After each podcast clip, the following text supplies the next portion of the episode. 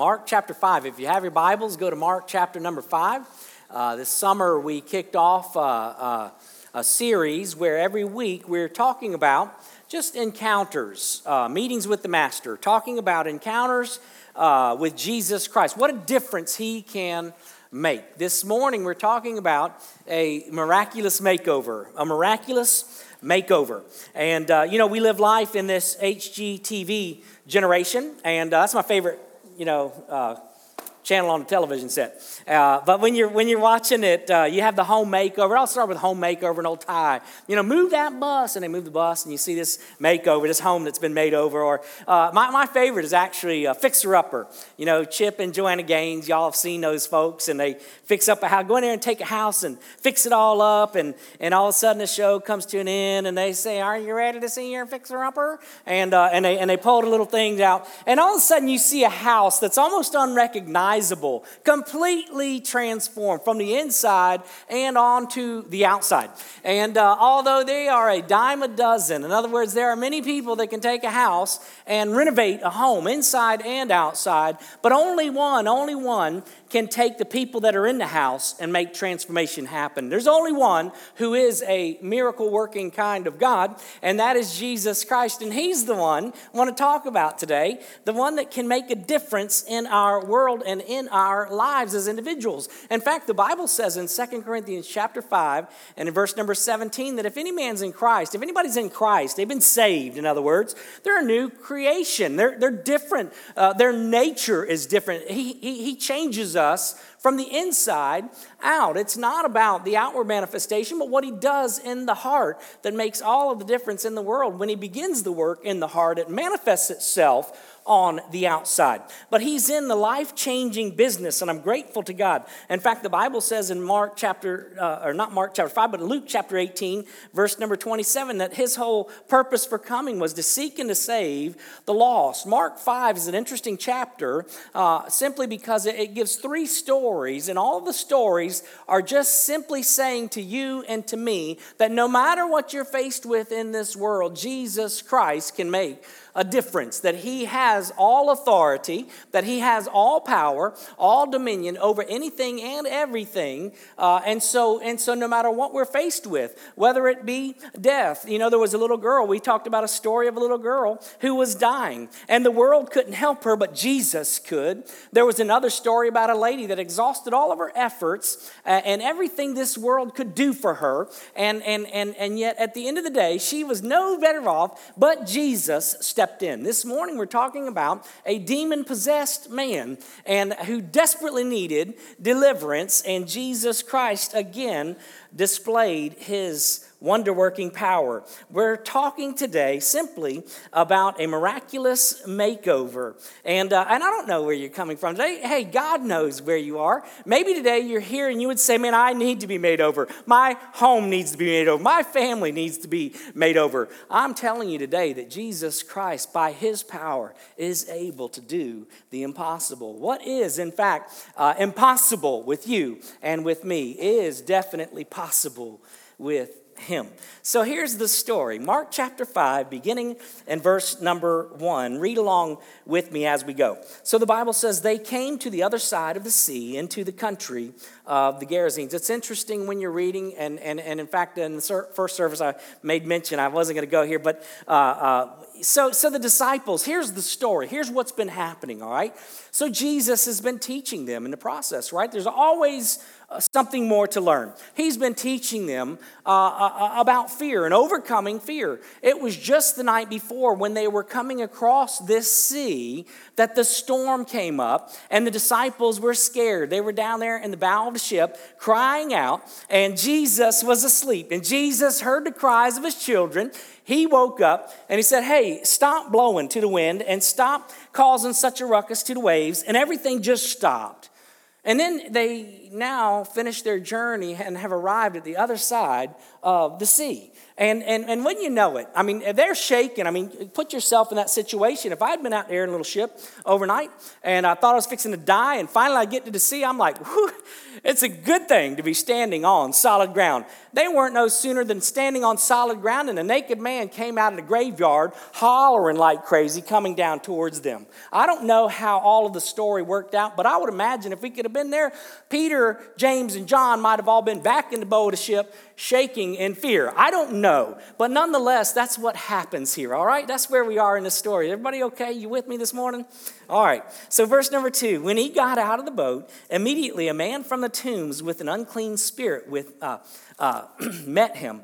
And he had his dwelling among the tombs, and no one was able to bind him anymore, even with a chain, because he had often been bound with shackles and chains, and the chains had been torn apart by him, and the shackles broken in pieces, and no one was able or strong enough to subdue him. Constantly, night and day, he was screaming among the tombs and in the mountains, and gnashing himself with stones. Now, seeing Jesus from a distance, he ran up and bowed down before him, and shouting with a loud voice, he said, What business do we have with each other, Jesus, Son of the Most High God? I implore you, by God, do not torment me. For he had been saying to him, Come out of the man, you unclean spirit. Verse number nine, and he was asking him, What is your name? And he said to him, My name is Legion, for we are many he began to implore him earnestly not to send them out of the country. Now there was a large herd of swine feeding nearby on the mountain. Verse 12 The demons implored him, saying, Send us into the swine so that we may enter them. Jesus gave them permission. And coming out, the unclean spirits entered the swine, and the herd rushing down the steep bank of the sea, about 2,000 of them, and they were drowned in the sea. Their herdsmen ran away and reported it in the city and in the country and the people came to see what it was that had happened. Now they came to Jesus and observed the man who had been demons possessed, sitting down, clothed and in his right mind, the very man who had the legion, and they became frightened. Now those who had seen it described to them how it had happened to the demon possessed man and all about the swine. And they began to implore him, talking about Jesus, to leave their region. And as he was getting into the boat, the man who had been demon possessed was imploring him that he might accompany him. Now, verse 19 says, And he did not let him. But he said to him, Go home to your people and report to them what great things the Lord has done for you and how he had mercy on you. And he went away and began to proclaim in Decapolis uh, what great things Jesus had done for him, and everyone was amazed. This is an incredible story, a miraculous makeover takes place in the middle of this story. Life, when you're talking about life, you know, a lot of people, when we talk about life, they call life a game. And they play it as such. In fact, your philosophy of what life is all about, to say uh, uh, uh, life is just a game. In other words, uh, there, there, are a lot of folks that live life in such a way as if hey, this is all there is. And so I just simply live it up. If it feels good, do it. That's exactly how we live our life. And there's many folks that live in such a way. But the fact of the matter is, uh, a life is more than just simply a playground, it's a battleground where Jesus Christ has gifted us and given us the opportunity and the privilege to live life, and we are accountable to Him one day. And so while we're playing games in this, in this thing we call life, what happens is the devil is playing for real and he's playing for keeps. In fact, the Bible says in John 10 10, the thief comes to steal, to kill, and to destroy. But I have come so that you might have life and have it more abundantly. And so the question's got to be asked why are you going there this morning with this story? Simply because oftentimes what happens in life, as all of us very well know, we don't have to look very far. In fact, even here, we may have some folks that are struggling with shackles this morning, that at one point in their life, they started out playing with sin as if it's simply fun. And the fact of the matter is, is sin is fun for a while, but when you're talking about the consequences, they are eternal. And so there's people that come out and they say, Man, I'm just going to live it up. I mean, we're only young once. We only go around one time. So while you're young, just live it up. Sow your wild oats. But the problem is, when you're sowing your wild oats, they will come back and they will bite you very hard in the end. Are y'all all right this morning? So, this story, when you're looking at this story, in verse number one through five, we have a description basically of the condition of a sinner. It's a description of the condition of a, of a sinner. The fact of the matter is, what we do is we don't look at sin as God sees sin. We see it as not a big deal. When the fact of the matter is, God says, oh, it's incredibly destructive, it will destroy your life. And so, in this picture of this man, this is a literal story of a demon possessed man. Now, having said that, this literal story of a demon possessed man is a vivid dis- dis- depiction of a spiritual reality of life without Jesus Christ. The Bible says here's a fella in verse number three, and this guy is living life in a graveyard. This guy's living life in a graveyard. And, and, when you're talking about living life in a graveyard, we're not talking about a graveyard today, even though I still wouldn't live in a graveyard today because it's creepy. But the graveyards today, when we talk about graveyards today, graveyards are manicured and they have all these flowers out there today. That's not the kind of graveyard we're talking about here. We're talking about a cave that's been hewn out of the side of a mountain where there are dead, decaying corpses that are laying there, disgusting, putrefying smells. And this man is living among them simply because he has become desensitized to even his surroundings that are putrefying. And that's what sin is. And when you think of the world in which we live, a lost person has no heartbeat for God. And they live life in a world where there are despicable sins all around us. And we've grown so numb to those things that we no longer flinch. We no longer smell the putrefying odor that comes from sin. Y'all know what I'm talking about? I mean, we're living in a world where we say, in fact, this morning, and, and, and, and let, me just, let me just say, all sin is a stench in the nostrils of God. And all of us have sinned and fallen short of the glory of God. And we need to recognize that. But at the end of the day, I tell you what we don't need to do is we don't need to say, hey, this sin is okay, but not that sin. All sin, all sin before God. When you're talking about, for example, the sin of homosexuality, we're living in a day where our culture says it is only the one who speaks against it that is in the wrong. When the fact of the matter is, homosexuality is sin against God Almighty.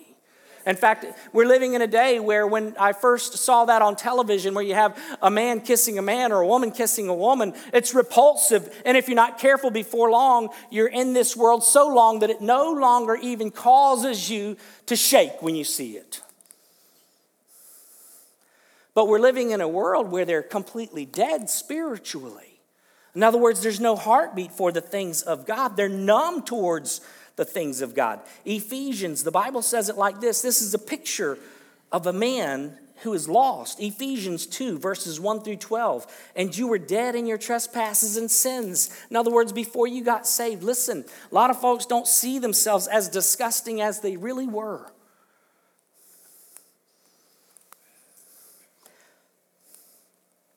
Ephesians, the Bible says in 2 and you were dead in your trespasses and sins, in which you formerly walked according to the course of this world, according to the prince of the power of the air, of the spirit that is now working in the sons of disobedience. It says you were dead spiritually.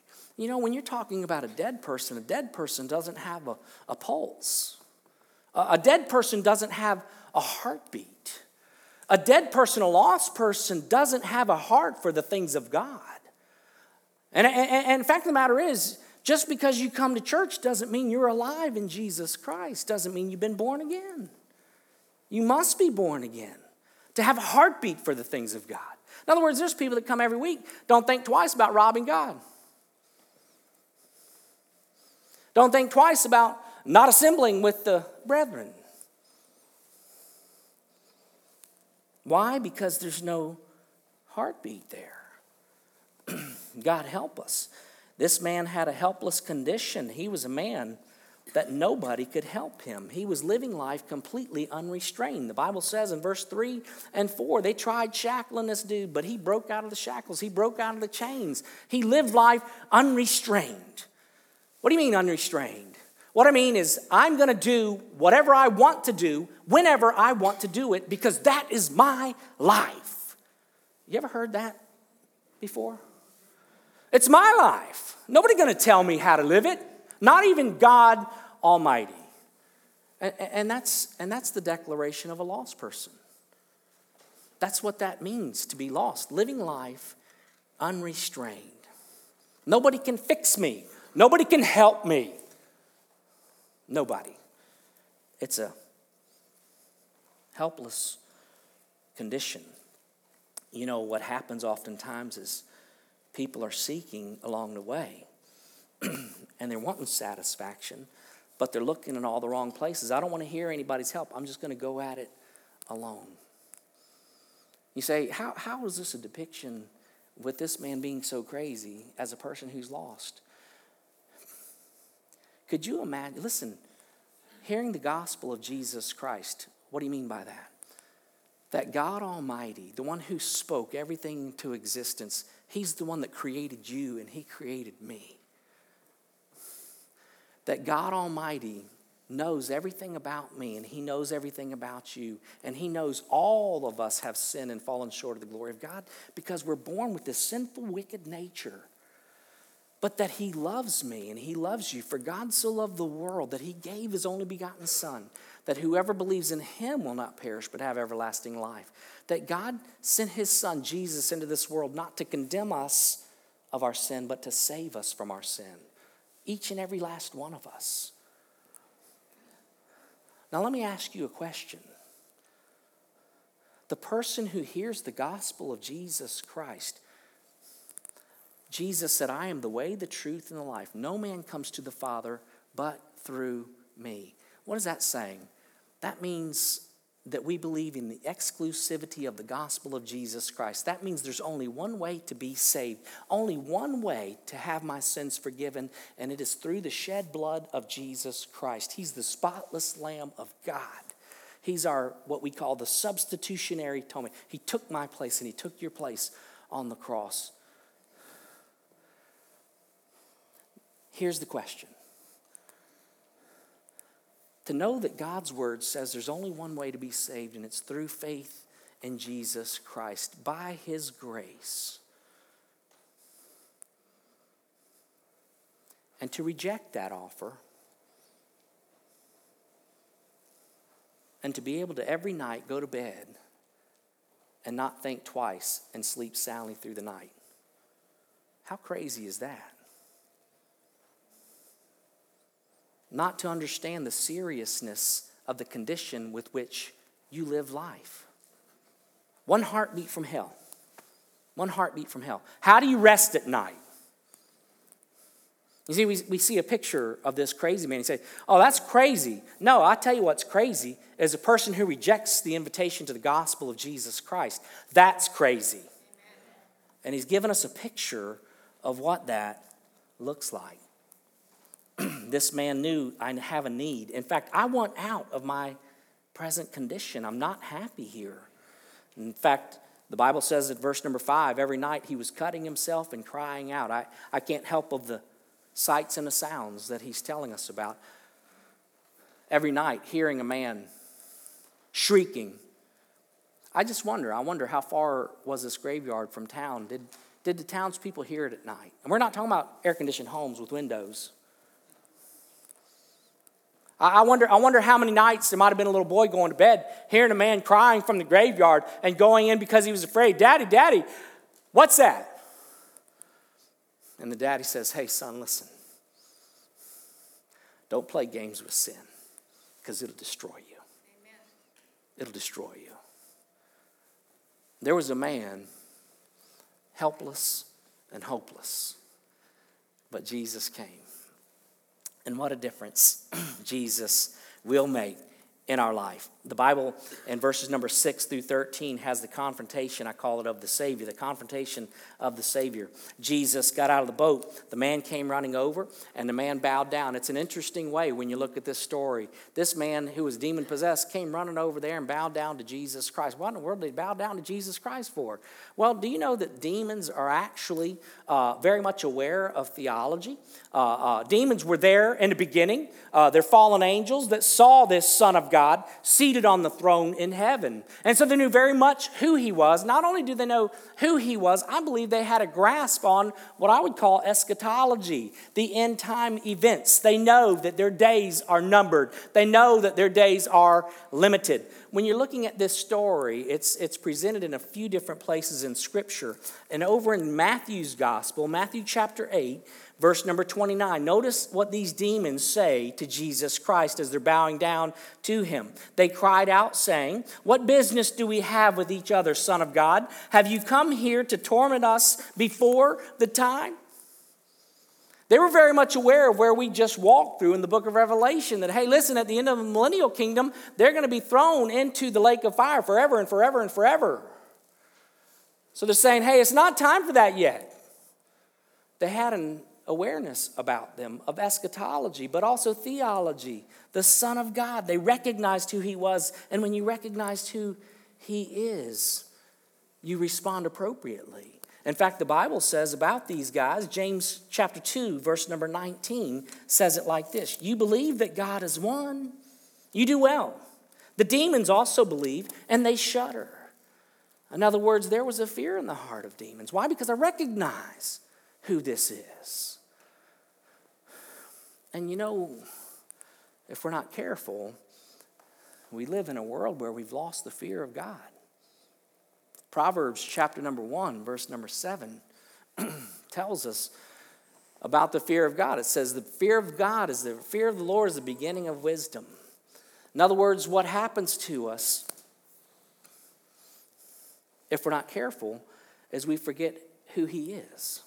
That He does, in fact, take sin seriously. And there's no fear. You know, you know where fear begins? You know where we learn to, we begin the lessons of fear in life? You know where the lessons in fear of life begin? They begin in the home. The proper response to authority. Proper response to authority. I mean, I was raised in my home where I have a fear of my mother and father. I really do, even today.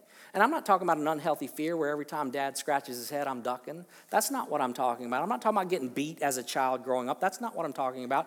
But I'm saying because I have a healthy fear of my mother and father, it serves as a deterrent to foolishness, always has in my life. How does it serve as a deterrent to foolishness? Well, number one, I have a fear of discipline because my parents disciplined me. Y'all ever been disciplined before? Whatever works, right? And, and, and, you learn that. You learn that lesson starting at home, how to respond properly to authority. And where there's no discipline in the house, a child doesn't know how to respond properly to authority. And so we, we, we begin with, with the lesson of discipline. But I tell you another reason why there's a fear of my mother and father. It's not just the fear of discipline, although even though I'm a 53 year old man, my mom will still whip me if she needed to. But um, so discipline still serves that. But I'll tell you the second thing is the fear of disappointment. I don't want to disappoint my mother and father. And the same is true when we're a child of the king. There should be a fear in our heart, a fear of discipline, because the Bible is very clear. He does discipline those that he loves. It does come to us. Sometimes it's sickness. Sometimes it could even be a premature death. He disciplines those he loves. And when you're before God Almighty, the only one that can say, hey, heart, stop. My next heartbeat is a gift from Him. And I'm grateful for that. The demons believed and they feared. This man could not get to Jesus, but you know what?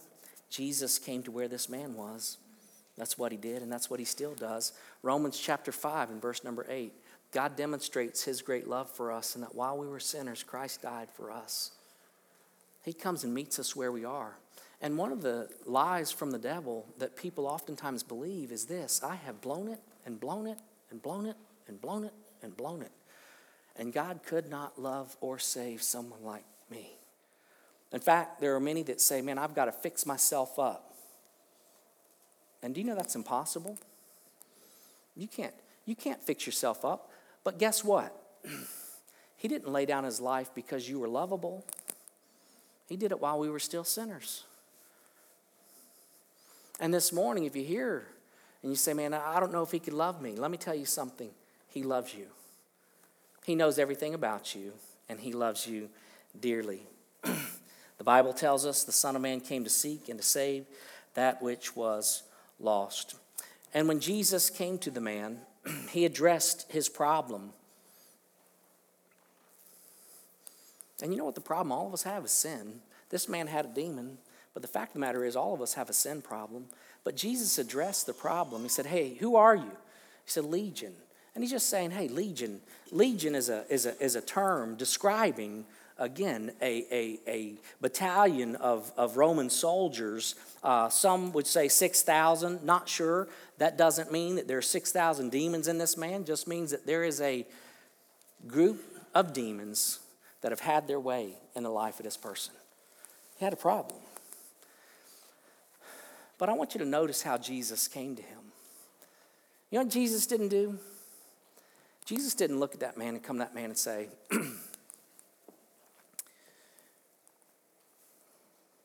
You made your bed, now you can sleep in it. It's not what he did. He, he focused on the problem. And in so doing, he showed love to this fella. And you know, if we're not careful as a church, what we can do as individuals within the church is get so focused on the issues that we miss the person. We, we, we can say, oh, well, you're in that situation because of what you've done. Well, aren't you grateful to God for His grace for keeping you from there? I mean, where, where would I be without God's grace? And these people need to know that there is a God who loves them dearly. Unconditional love. I was thinking a thought this week when I was reading this passage of Scripture. You got a man that nobody wanted to go around, nobody wanted to be around. That man's crazy. I mean, what if he gets crazy on me? And so people were more concerned about their own safety than his soul. And I was thinking, thought this week, and I thought, if the church, if the church just learned to love like Jesus loves, just learn to love unconditionally, how different would this world be? It's easy to call sin out. It's easy to call stupid stupid if that's what you need to do. It's easy. But to love is difficult. It's supernatural. But God will enable us and empower us if we're willing. this guy needed to be loved. Jesus met his need and we have the conversion that takes place verse number 14 all of a sudden the herdsmen they took off running and ran down to the city. You're not going to believe what just happened? We were out there with all of our swine and jesus came. And that man that was so crazy coming out of the graves he cast demons out of him into our swine into our pigs and they ran down the hill. Old deviled hams. They, they ran down the hill jumped in the lake and died the people heard it and said, Man, what in the world's going on? And so they came out to check it out. You would too. I would too. What, what in the world? We all know that legion. We all, we all know who that crazy man was coming out, breaking out of chains. And they came running out there. And the Bible says in verse 15 that they met a man that was changed completely. The Bible says, look at it, verse 15. They came to Jesus and they observed the man who had been demon possessed. But he's now sitting down. There's a calm about him. There's a calm. You know, the Bible says, John 14, verse number 27 Peace I leave with you, my peace I give to you. Not as the world gives, do I give. Do not let your heart be troubled, nor let it be fearful. The peace of God. I wonder this morning if anybody say, I would love to have peace in my spirit. Hey, listen. You cannot and will not ever experience the peace of God until you have peace with God. And the only way you will ever have peace with God is if you're born again. To have that which separates me from Him taken care of. That would be sin. And the only way we deal with that is through Jesus Christ. Without the shedding of blood, there could be no forgiveness of sins. And so Jesus says, Oh, I want you to experience peace, but you got to come to me. You got to repent and come to me. this man now has a calm about him. Not only does he have a calm about him, the Bible talks about him, says he's sitting down and he's clothed. He's not naked anymore, he's clothed. There's a manifestation on the outside of what's happening on the inside. I now recognize my foolish ways and I'm changing. That's what happens when a person gets saved. They're changed from the inside out. A verse I shared a moment ago, 2 Corinthians 5 and verse 17. If any man be in Christ, he's a new creature. He's, he's changed. His nature has changed. He's different. Why? Because the Holy Spirit of God has taken up residence. And as a result of that, he's no longer out of his mind, but he's under control. And so Galatians chapter 5 and verses 22 and 23 says the fruit of the Spirit, in other words, the manifestation of the Holy Spirit in the life of a person who has been born. The fruit of the Spirit is love, joy, peace, patience, kindness, goodness, faithfulness, gentleness, and self control. So, what do we see?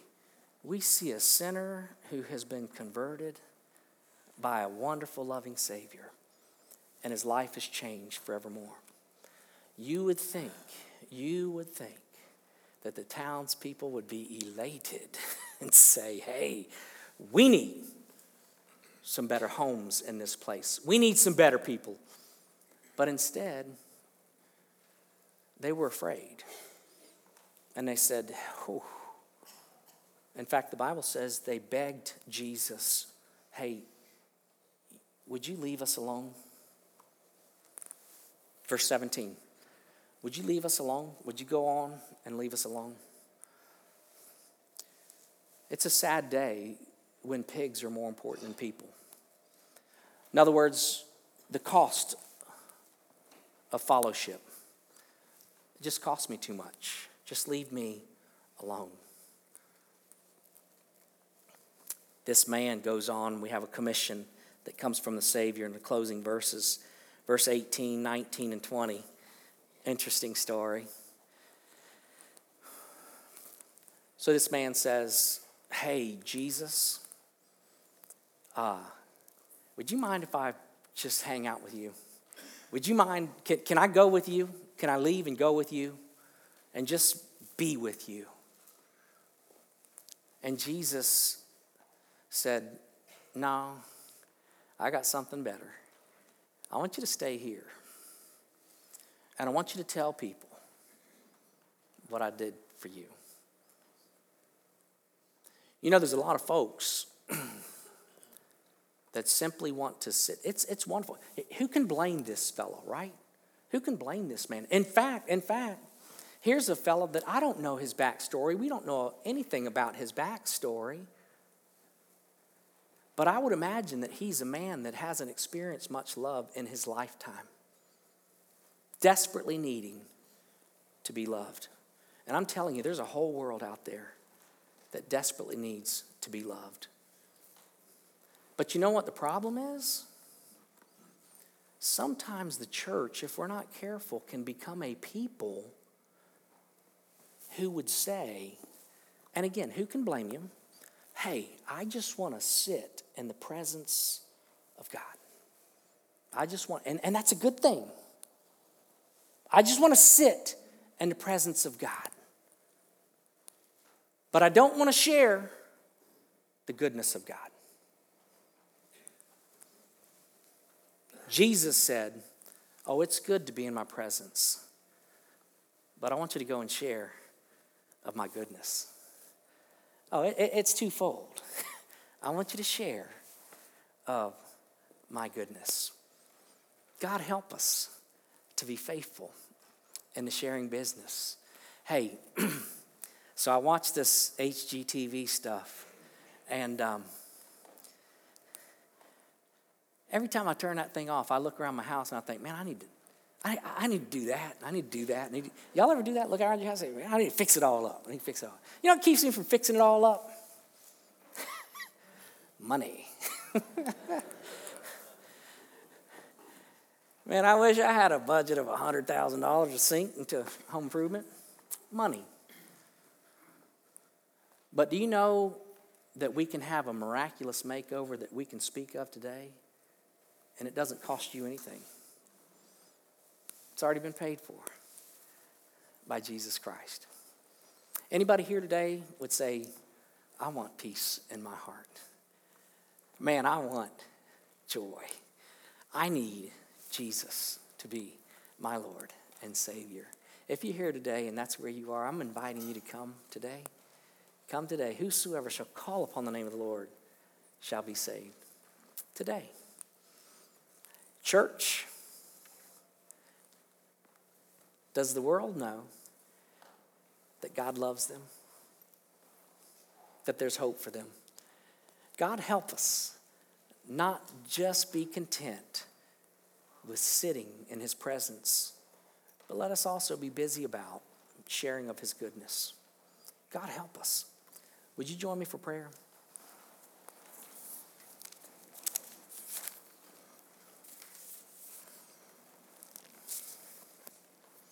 We're going to pray, and after I pray, we'll sing a song. And when the song is completed, I'm going to be down front. Jeff's going to be down front with me. We'll have others that are here. And maybe you're here today and you would say, Man, I, I want to talk to somebody about a relationship with Jesus. This is your moment, this is your time, and I'm inviting you to come today. You come this morning. Maybe you're here today and you say, Man, I, I've got some people in my life that it is so evident that they're shackled. Hey, church, let's start praying. Start loving. Start sharing. Oh God, help us. Father, thank you for this moment this morning. I thank you for your amazing grace that's greater than all of our sin. God, help us to see our sin, my sin, like you do. God, thank you for your mercy. Again, thank you for your grace. Thank you for your enabling Holy Spirit empowering us to be your hands and feet. God, help us as we go. Know how best to be your ambassadors. Father, I pray for those, whether they be in here or online, if they've never been born again, that your Holy Spirit would knock today, God, that your Holy Spirit would draw them, show them their need for a Savior. Oh, God, that they would cry out to you today. Thank you for these moments. Thank you for this opportunity, even now, to respond during these days of grace. We love you, and may you be glorified as we respond. In the name of Jesus, we pray these things. Amen.